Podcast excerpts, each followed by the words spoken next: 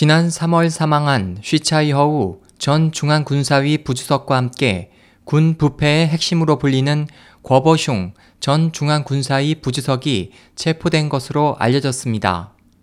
13일 중화권 매체 명경신문망은 이같이 전하고 중국군 기율검사위원회 총정치부 보위부 병력으로 구성된 합동수사대가 지난 10일 베이징에 있는 궈버슝의 자택으로 출동해 궈씨 부부를 연행했다고 보도했습니다.